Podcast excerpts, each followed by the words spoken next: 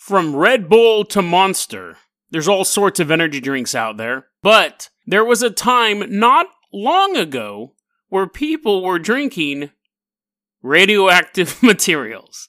And then we take a look at two stories of human teleportation. Is it possible for someone to start off in one location and end up in another location? Yes, that's possible. But is it possible to do in the blink of an eye? Today on Dead Rabbit Radio.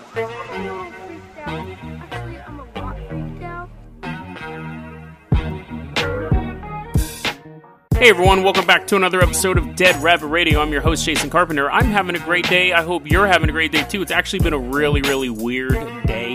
Not paranormal weird, just just odd. I felt a little off.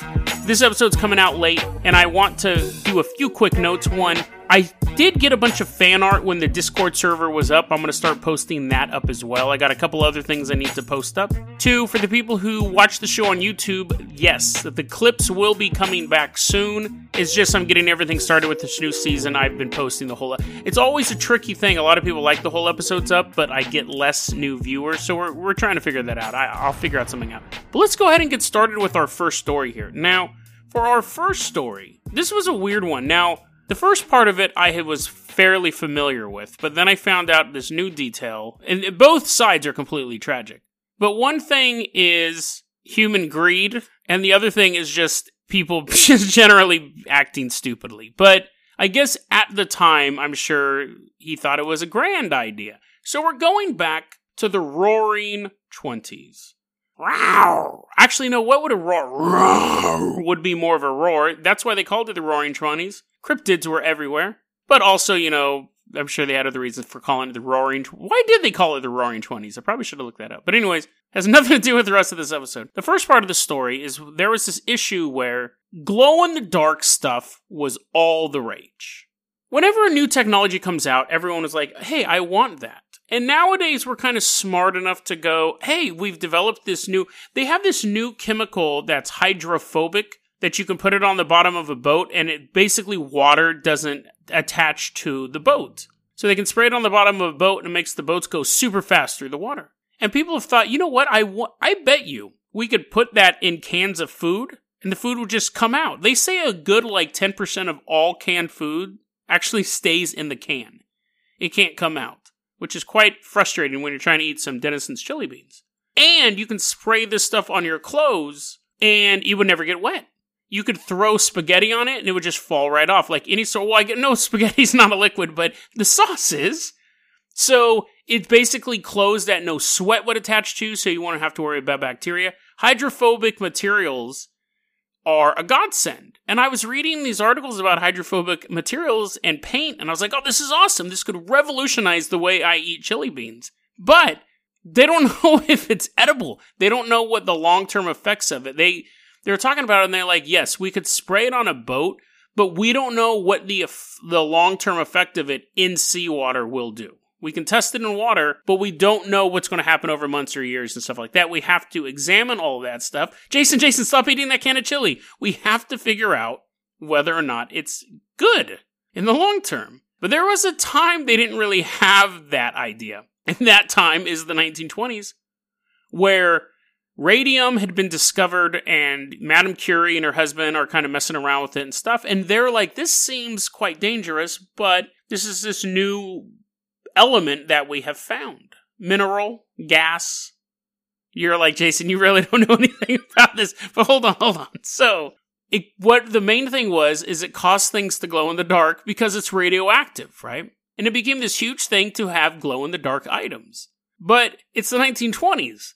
So everything is like handmade basically. You had assembly lines but you didn't have robots doing stuff. You had people doing stuff. And the idea of having a glow in the dark watch today is quite simple. Little kids have glow in the dark watches. I don't think i've ever seen an adult be like hey what time is it? Oh, let me go in the closet real quick. Like that's something a little kid has. But back then it was this brand new thing to have glow in the dark technologies. It was the 1920s they've only had lights for maybe 30 years at this point. Well they had candles but you know what i mean?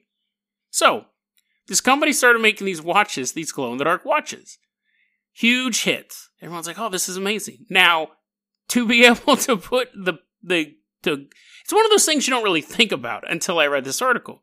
To make the watch glow in the dark, you can't just like throw a bunch of radioactive paint on it because then you can't see anything.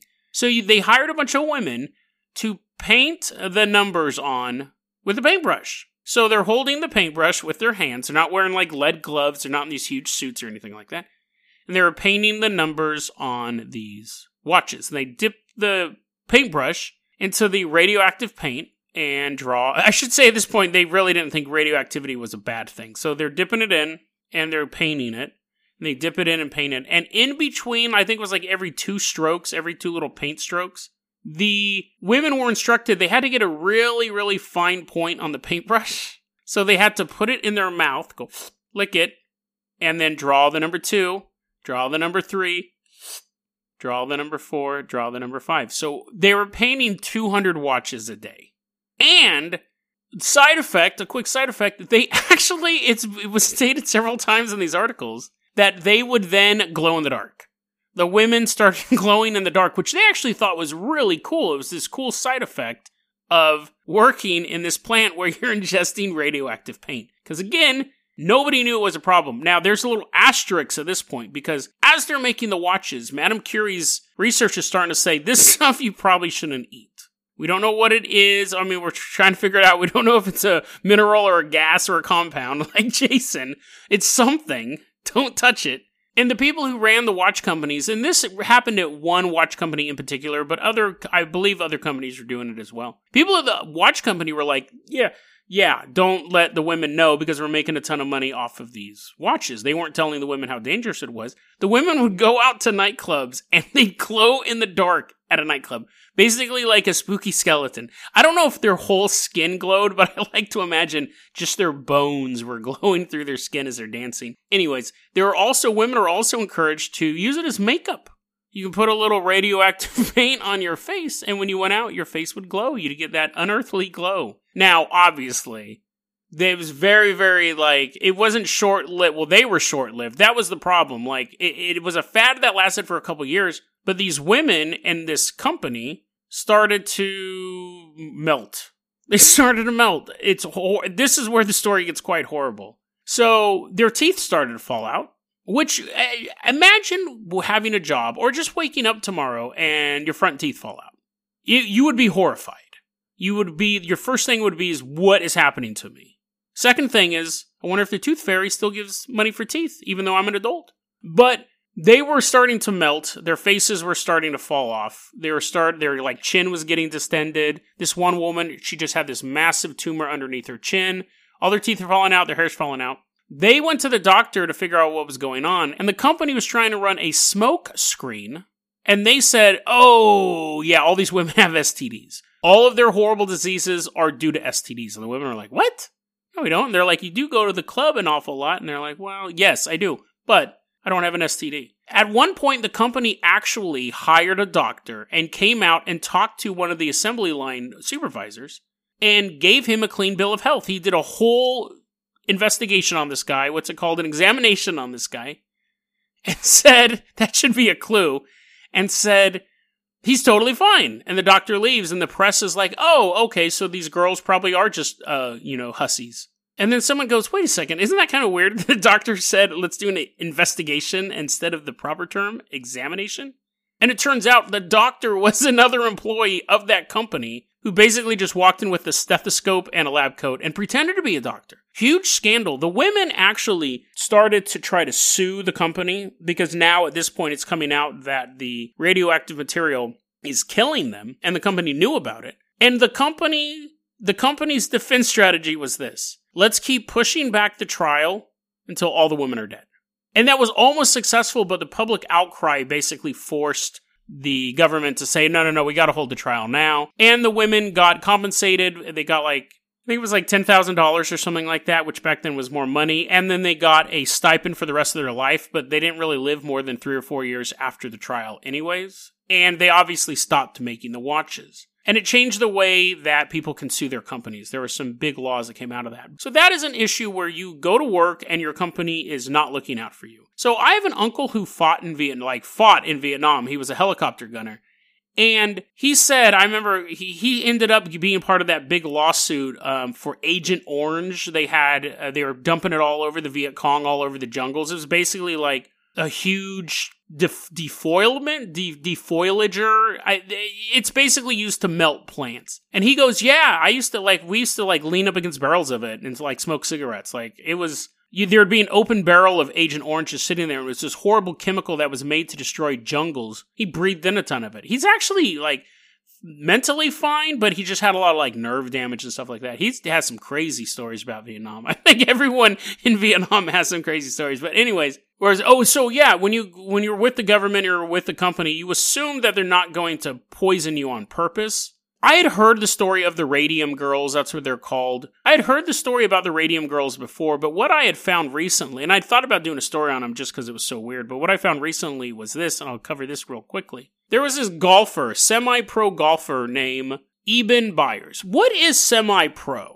Like, does that mean you don't get paid a lot? Or does that mean you're about to become pro? Do you have to go like amateur, semi pro? Or semi pro just where like you play on the weekends, but you play for like serious money? Anyways, he was a semi pro golfer named Eben Byers. Same time period, 1920s. In 1927, Eben was horsing around and he fell and he hurt his arm. Now, as a golfer, that's a serious thing. You need both of them to golf.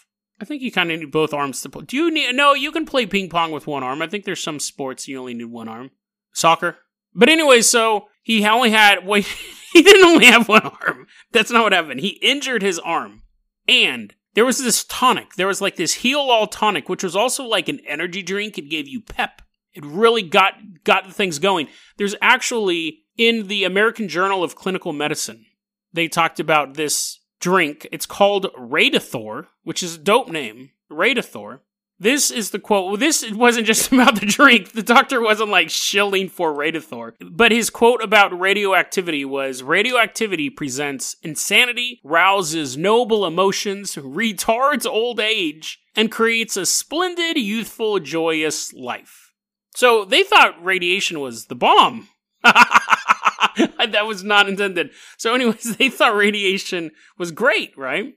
And so there was this little drink called Radithor. And they're like, Eben Byers like, oh, my arm hurts. And the doctor goes, well, we have this new thing called Radithor. You can drink it, and it'll give you pep, and it will help your arm somehow. And also, Radithor was believed to cure premature no no not premature ejaculations what's the other thing people don't like um you can't get it up what's that called impotence okay so it was also thought to cure impotence so he was drinking it and he's like oh i feel great I, my arm's totally fine i'm not impotent i wasn't impotent before but i'm definitely not impotent now and he's drinking it he ended up developing a bit of a habit. Now, it's not addictive, but he really, really enjoyed the way it made him feel. He drank three bottles a day for two years of radioactive material. I feel great. This feels so good. But after, you know, two years of that, his teeth start to fall out. He starts to melt. His chin, his lower chin basically just disappears. An attorney went to go visit him, not just just a regular attorney traveling through town. It was a friend of his who was an attorney, went to go visit Eben towards the end, and he had this quote Young in years and mentally alert, he could hardly speak. His head was swathed, swathed in bandages. He had undergone two successful jaw operations, and his whole upper jaw, excepting two front teeth, and most of his lower jaw had been removed. So I had that backwards. He st- well, how do you have a lower jaw and not an upper jaw? The picture made him look like he didn't have a lower jaw. But anyways, the attorney knows more. He saw him. I just saw a picture. All the remaining bone tissue of his body was slowly disintegrating and holes were actually forming in his skull. When he died, they had to bury him in a lead lined coffin. And the radi- his, his body his, is so radioactive it has a half life of 1600 years. And at one point, they dug him up to do a test. They dug him up like in the 70s or 80s, and they tested his bones, and they're like, yep, he's still super, super radioactive the people who dug him up had to wear lead lined suits and they just put him back in the lead lined coffin, but they wanted to see, and they actually think that he drank more than three bottles a day. Because they're like, for him to have this much radioactivity still in him, yeah, drank a lot. So, yeah, you know, it's funny because I tell people this. I have a lot of friends who drink energy drinks. I'm okay with them, but I have a lot of friends who drink them, and I say Red Bull is the only one that is approved by the FDA. All the other ones, Monster and whatever the rest of them, I, maybe the Starbucks ones are, but energy drinks in general are considered supplements, so they're not regulated by the FDA. Red Bull is the only one that's considered a food product, so the FDA monitors it. Any of the other ones, you really don't know what you're getting in there. They'll say, we'll give you this, we'll give you that, but they may end up giving you a lead line coffin in the end. Actually, that's that's not true. I don't think anything of I don't think any of them are radioactive, but you know what I mean. Like not all of them are healthy out there. So shop accordingly. Also, if you use the promo code Dead Rabbit Radio at RedBull.com, you will get 10% off your next order. That's not true. But let's go ahead and move on to our next story here. Now, our next story, it's so funny because I came across it as a fluke. And I almost feel like that is how everyone has come across it going back 400 years. I'm always looking around for weird stuff, honestly, and sometimes weird stuff finds me. I found this article. It's called Mysterious Teleportation Case of Major Tudor Pole Remains Unexplained. So, let's go ahead and hop in the Dead Rabbit Dirigible. That's our only aircraft available right now. And we are going to Sussex, which I believe is in England. But we're going there anyways. We're going to Sussex. We'll fly around England until we find it. And we're back in the 60s. Now, in the 1960s, Major Pole wrote this book. He was like this mystic and he believed in like King Arthur and the Holy Grail and all this stuff, which may or may not exist, but he was this mystic guy. He wrote books about mysticism and weird events. So he's writing this book and he goes, I, if you believe it or not, I, a guy who believes in everything paranormal, happen to have a paranormal event. What are the odds? And this is his story. One day on a dark, rainy night, I had to get home by 6 p.m. to get a very important phone call. But I was a mile and a half from home. There were no taxis, trains, or buses, and it was raining, and I didn't want to get wet, and it was 5:55. So I began. I took one step on my journey home, and then, in a flash, I was standing in the hallway of my house. And then the phone rang. It was 6 p.m.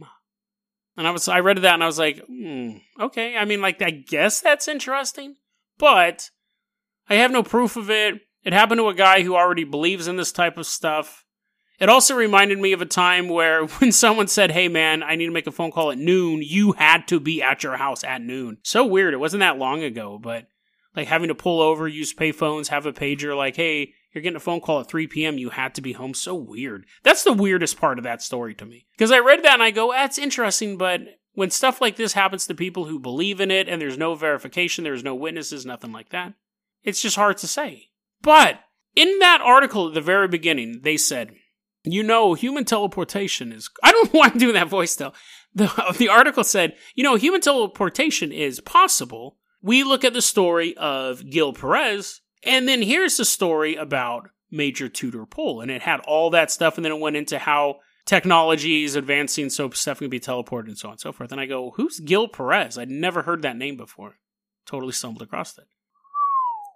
Interesting story. Very, very interesting story. The year is 1593. The month is October. And the governor of the Philippines, we're in the Philippines, I guess I should say that. We're in the capital city of Manila. The governor of the Philippines decides to start making some moves, starts making some moves on areas. There are some locals in a nearby country who want his help. And he's like, okay, I'm going to do that. We'll bring him some supplies and some emeralds and stuff like that. But at the same time, I want to go take on these islands. I think they were the Spice Islands. I want to start making some moves. I want to start taking some territory.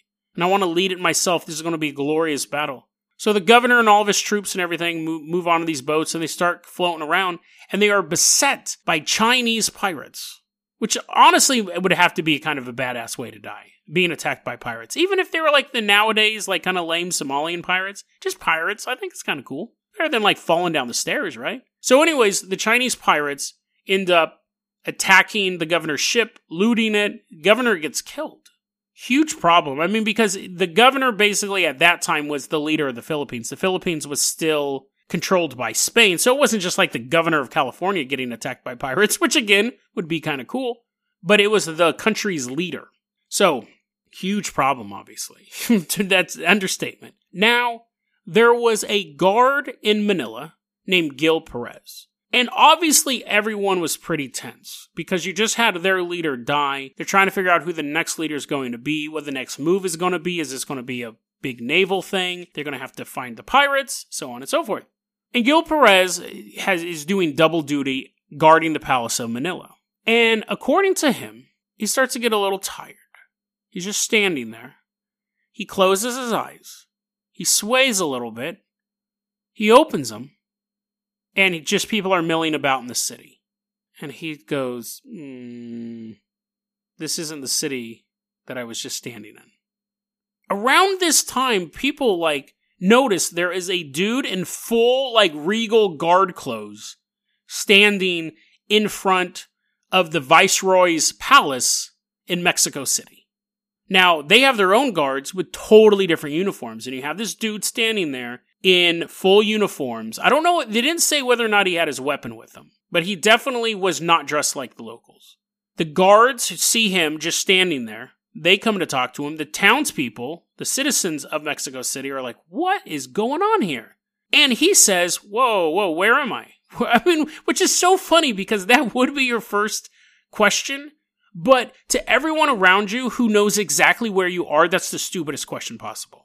It's knowing that to get there, you have to go there. So if you just show up and you go, Where am I? People are going to be like, What are you talking about? You're in Mexico City, of course, where we all are, where we were 10 minutes ago, an hour ago, whatever. So he goes, Where am I? And they go, You're in Mexico City. Why are you dressed like that? And he goes, Oh, I'm don't know. I'm kind of embarrassed. I don't know how to explain this, but I'm from the Philippines. And it's funny, the story, one of the interesting things about the story is obviously the people in the Philippines and people in Mexico were both Spanish speaking.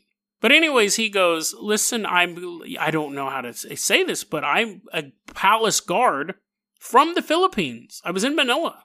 And they're like, what? No, no, no, no, no, no, that's impossible. It's months away by sea travel. Even our fastest boats, even our hydrophobic boats cannot get here in the blink of an eye. Like you just appeared. And he's like, hey, listen, man, it's crazy world. I don't know what's going on, but you won't believe this. Guess what? The governor of Manila got killed last night. And they're like, okay, now this is super weird because not only are you saying that you just uh, magically appeared here from the Philippines, you're telling us that the leader of that country is dead. And he's like, Yeah, that's what I'm telling you. You have any of that horcha? Can I have any? They're like, Silence! You obviously must have come here by witchcraft. Because we believe you. You definitely don't look like you're from around here. You're not wearing clothes like you're from around here. We believe you are from the Philippines. And we don't know whether or not the governor is dead. We'll figure that out. But we believe you, and you must be a witch. Now, again, we're talking about the we're talking about 1593 here. So, who do they call? They get the inquisitors. They're like, "Hello, pick up the phone," and they call up people. They're like torturing witches, and they're like, "Yeah, yeah, sure, I'll be right out here. Let me burn this person." And you can imagine that Gil Perez at this point would be like, "Uh." Trying to change his story. Oh, I was on my way to a costume party, you know? I don't I didn't come from the Philippines, but because the Inquisitors are the type of people you don't want to run into. Bad guys in movies today are named Inquisitors. But the Inquisitors show up, and what's so bizarre is that Gil Perez, in the accounts, there's a lot of stuff written about this guy, and we're going to get into the interesting stuff behind the story. Gil Perez was considered an ideal soldier. He would do whatever. And like he was doing double duty at the palace because they were having all of these problems. So Gil Perez, basically the Inquisitors show up and he's told to go to jail. And he's like, okay, yeah, sure, I'm fine. And they're like, what? You're not going to resist or nothing? He's like, nah, I'll go to jail. You tell me to go to jail, right? Yeah, I'll go to jail. So he goes to jail and the Inquisitors start interviewing him. Basically, like, I don't know if they, if torture's their first thing, but accounts at the time were saying this guy was commanded by the devil from the top to the bottom. Like, this has to be a supernatural event. Again, everyone believed he came from the Philippines. It's just a matter of how he got there. So the Inquisitors are taking the the idea that he must be tra- teleported by witchcraft, and they're talking to him. And over the course of a few months, they're like, "This fellow is such a devout Christian and such a nice guy that he obvi- he may have been teleported by the witches, but it wasn't of his own accord. And he's like, Well, thank you, Grand Inquisitors. Like, they actually became friends. This guy who got teleported 9,000 nautical miles away, and people who burn witches for a living, like, were pals. They're roommates. They're all hanging out together afterwards. So, he basically, at a certain point, they're like, well, we're not going to keep him in jail because he obviously isn't a witch, but we don't know what to do with him. Around a couple months later, a couple months after Gil Perez magically appeared in Mexico City, a boat from Manila docked in Acapulco. And the people in Mexico were like, okay, now we'll know what happened. Because again, no internet, no getting home by 6 p.m. to get a phone call.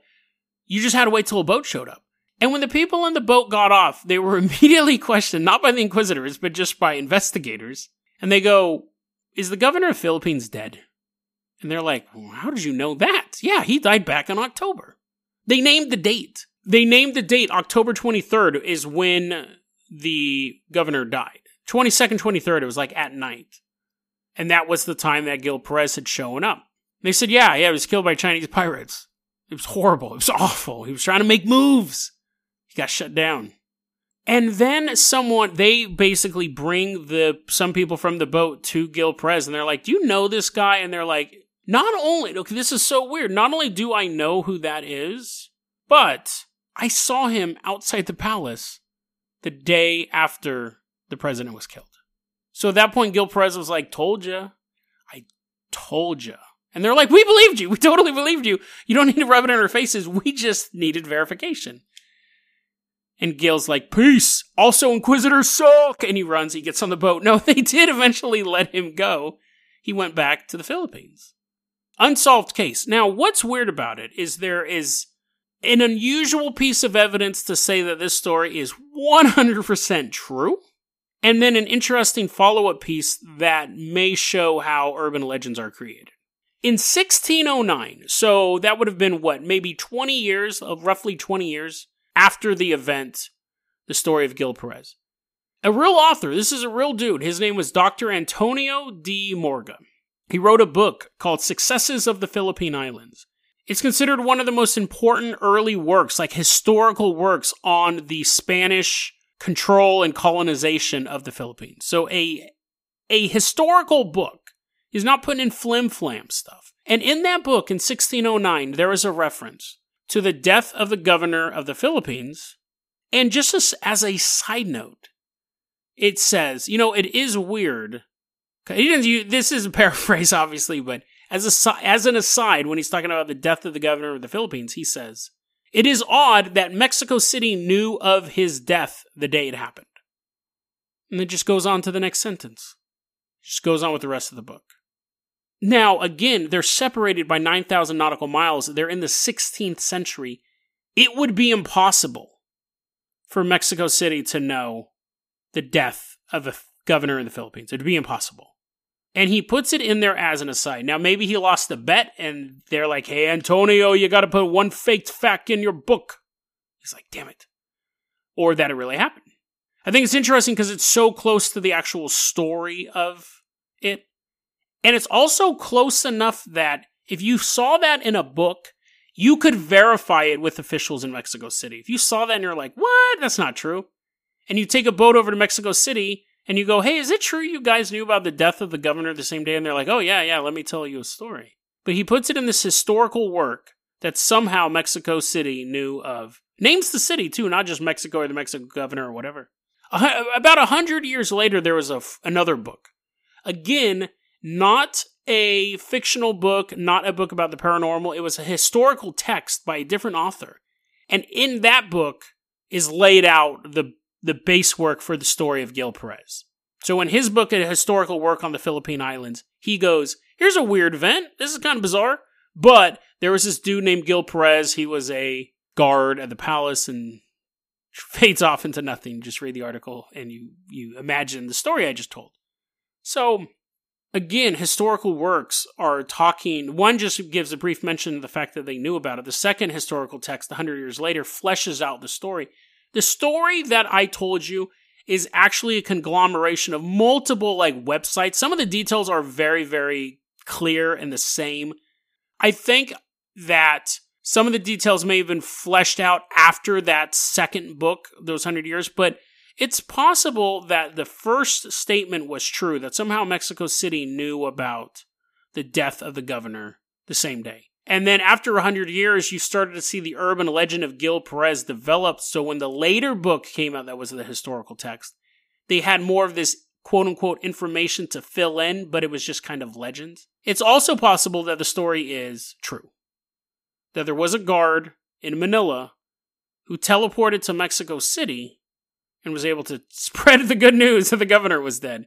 People have said alien abduction. People have said time one of them was a time traveler got trapped to mexico city and had to come up with a quick cover story i think that's kind of ridiculous because why would he be wearing if he was a time traveler from the future why is he wearing clothes oh oh they said that maybe he was a time traveler from the future who's trying to go to manila so he's dressed up like one of those dudes but accidentally ended up in mexico city which in that case you're not even really you shouldn't be that's when the janitor gets access to the time machine and you can't even get your countries right I think it, if it's true, it's something just I don't want to say mundane, but I don't think it's aliens or anything like that. I think a guy just kind of teleported. I know that doesn't, that's like the opposite of mundane, but I just think that it happened. I don't think that aliens like picked him up and dropped him off in the wrong city, which was one of the explanations I saw. I think maybe he just went, no, and appeared somewhere else. Now, that's kind of cool. Actually, no, let me back it up. I think that story is really cool. I think it's one of those stories that makes you think about reality and life and the weirdness of the world, and that someday you could just be walking down the street and then you appear somewhere else. I mean, it's frightening though, too. Like it makes you think of like how much we don't know about the world, but it's also intensely frightening. Obviously, the first thing you go to is missing people, like people walking through the woods disappear, appearing in other parts of the world. But then you go, how come the hiker walking through the woods in Oregon doesn't magically appear in a swap meet in Tibet. Or a woman backpacking through Sweden doesn't appear in Mongolia. Well, the thing is, is that when you think about it, if you can just be standing there and teleport somewhere else, Gil Perez was incredibly lucky because most of the world is uncivilized and two thirds of it are underwater. Deep, deep underwater it's one thing to have a nice, fanciful story that can be kind of backed up on historical documents of a guard who closed his eyes for a brief second and appeared in the middle of a bustling metropolis. It's a completely more horrifying story that you're sitting in your apartment, you're at your workplace, you're walking to class, and the next thing you know, you are in a dark jungle. In a foreign land where nobody likes you, or 20,000 leagues under the sea. Because when it comes to teleportation, it's not where you're from, it's where you're going. DeadRabbitRadio at gmail.com is going to be our email address. You can also hit us up at facebook.com slash deadrabbitradio. Twitter is at Jason O. Carpenter. Dead Rabbit Radio is the daily paranormal conspiracy and true crime podcast. You don't have to listen to it every day, but I'm glad you listened to it today. Have a great one, guys.